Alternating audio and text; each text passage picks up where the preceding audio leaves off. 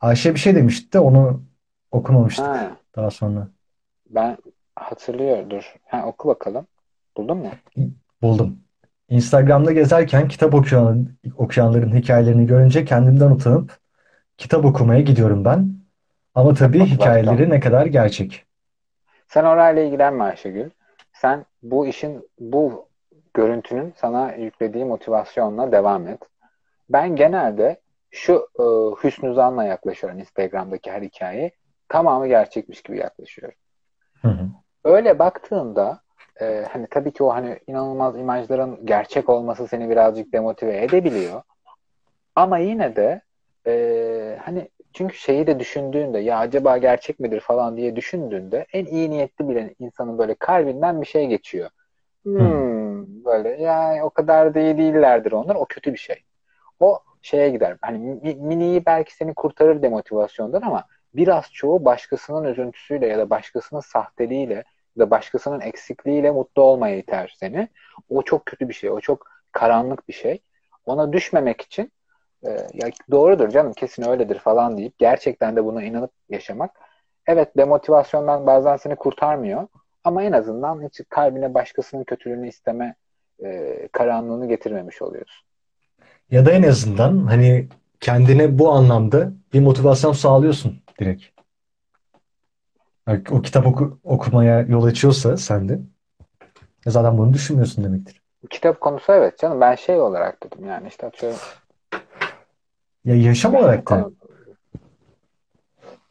Ya ya ben atıyorum biri bazen hayvanları besliyor diye sen onu gördükten sonra hayvanları beslemekten vaz mı geçeceksin? Ya da yok yok o değil. Onlar motive edici şeyler ama mesela bazen o kadar güzel müzikler yapmış ki Hmm. insanlar. Abi çok güzel yapmış. Yani benim yaptıklarımın hiç alakası yok onlarla ve hiç olmayabilir. Ama bu kadar güzel müzik yani o zaman mesela o seni biraz yavaşlatıyor. Ki müzik bunun en naif, en tatlı olanı. Bir de Hmm. şey var yani. Bu hani atıyorum çok iyi bir müziğe hayranlık duyup ya ben bu kadarını yapamam deyip demotive olman o kadar da kötü bir şey olmayabilir. Ama şu da var mesela. Sen de bir iş yapıyorsun. Başkası Hmm. da bir iş yapıyor ve onun yaptığı işin kalitesi çok yerde. Ona rağmen çok iyi bir karşılık aldığını gördüğünde tehlike başlıyor. O seni demotive ediyor. Onun kötülüğünü istersen kalbine bir karanlık çöküyor. Orada ikircikli yapı başlıyor.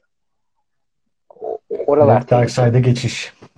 Evet yani sende adalet duygusunun sarsılması seni kötü bir noktaya itiyor.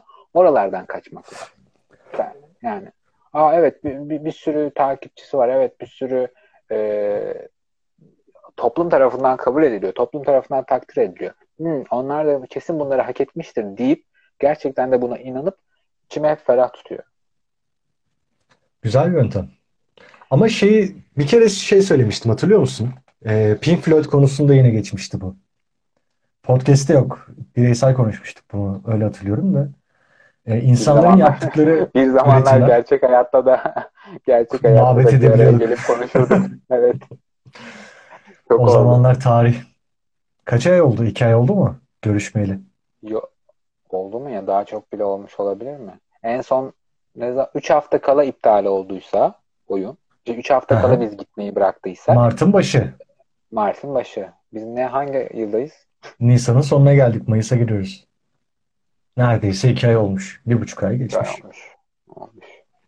O zaman sana şey demiştim. Ee, İnsanların yaptıkları içerikler, üretimler, müzik, kitap, sinema filmi, işte oyunculuk. Her birinin farklı bir imzası var kendi içinde ve bu onların aslında hayat hikayelerini görüyoruz. Yaptığı bir şarkıda onun hayatından bir kesit geliyor bize ve gerçekten içinden gelerek yaptığı şeyleri o kadar çok benimsiyoruz ki bir süre sonra ya, o insanın hayat hikayesini öğrenmek için belki de o kitabı okuyoruz. Ya da o şarkıyı dinliyoruz. O albümü dinliyoruz. Ve şeye baktığında da ya cover albümler çok fazla insanda yer etmez. Hani yeni bir şey katmadıysa. Ama kendi şarkısını yaptığında o sanatçı daha bir Kendi hikayesini materyal geliyor anlatıyor. bize. Evet. Yani biraz şizofreni noktasına geliyor bu konu ama şey gibi düşünüyorum bazen. Hani O ince bir çizgi ya zaten. e, Evet, birileri var. Birileri sanat eserlerine düşkün ve o sanat eserlerini evet diyor, bunun hayat hikayesi çok güçlü ve biz bunu yükseltmeliyiz. İşte bunun anlatmak istediği bir şeyler var ve biz bunu yükseltmeliyiz. Noktası hepimizin içinde var.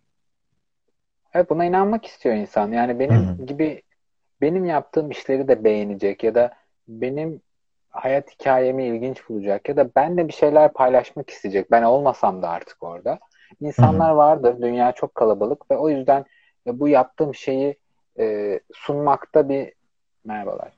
Sunmakta bir zarar görmüyorsun ya da sunayım ne olacak ki falan diyorsun. Bu niyetle çıktığında zaten çok güzel şeyler de çıkıyor. Çok samimi şeyler de çıkıyor. Böyle örnekler de beni besliyor. Yani işte bugün e, Yahya mektuplarını okudum. Hı. E, Yahya bu arada ben bunu hep Yahya diye okuyordum ama içinde hemen anlatıyor sana Yahya diye okundu. Uzun zamandır kitaplığımdaydı. Mesela mesela bu kitabın ortaya çıkış süreci, birbirlerine yazdıkları mektuplar, bazıları birbirlerine bile yazmamışlar, sadece mektup yazmışlar. Bu acaba kitap olarak çıkar mı, çıkmaz mı? Bunun üzerine düşünmüşler.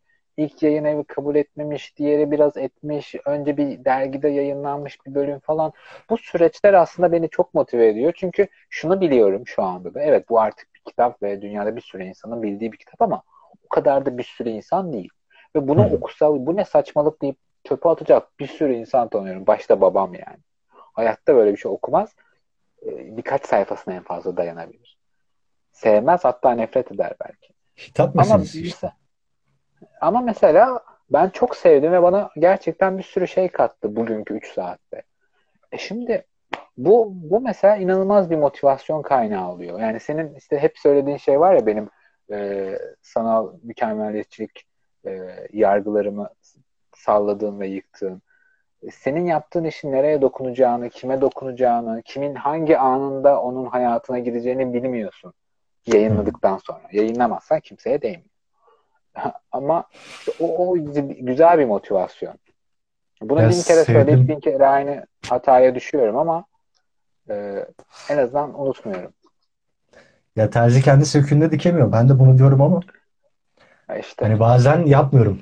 Yani üretmiyorum bile. Hani o noktaya geldim şu ara. orada işte yine mesela konuşmanın başındaki gibi, evet kendi motivatörümüz kendimiz olmamız lazım diyoruz ama orada gerçekten seni destekleyecek ve senle benzer şeyleri düşünen, hisseden insanlar sana çok fayda sağlıyor.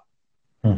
Ee, Bence o insanların sayısını arttırmak belki bir amaç değil ama buna değer vermek gerek başta. Yani çünkü diyorum ya, bu hani insanları hayatımıza alırken değer verdiğimiz bir sürü şey oluyor. Daha doğrusu bu hesaplamalara giriyoruz. Ama aslında bu diğerlerin hepsinden daha önemli olabilir. İlla bir şey hesaplayacaksak. Yani benim hayat yolumda bu insanla geçireceğim süre bana bir şeyler katacağı düşünsek, daha küçük hesapların yerine bence çok daha faydalı olur. Ve bu şey değil yani. Direkt maddi kazançtan bahsetmiyorum hiçbir şekilde. Yani arkadaşım kitap yayımcısı falan Hı. ve benim kitabımın yayınlar o zaman onunla yanaşayım anlamında değil. Arkadaşım da benimle aynı durumda ve bana söyleyeceği şeyler beni motive edebilir anlamında diye düşünüyorum. Yani Bu yayınımıza 20 saniyesi kalmış. ah be. Bir sonraki yayına geçelim o zaman. Bunu Ha kapatıyorum. tamam.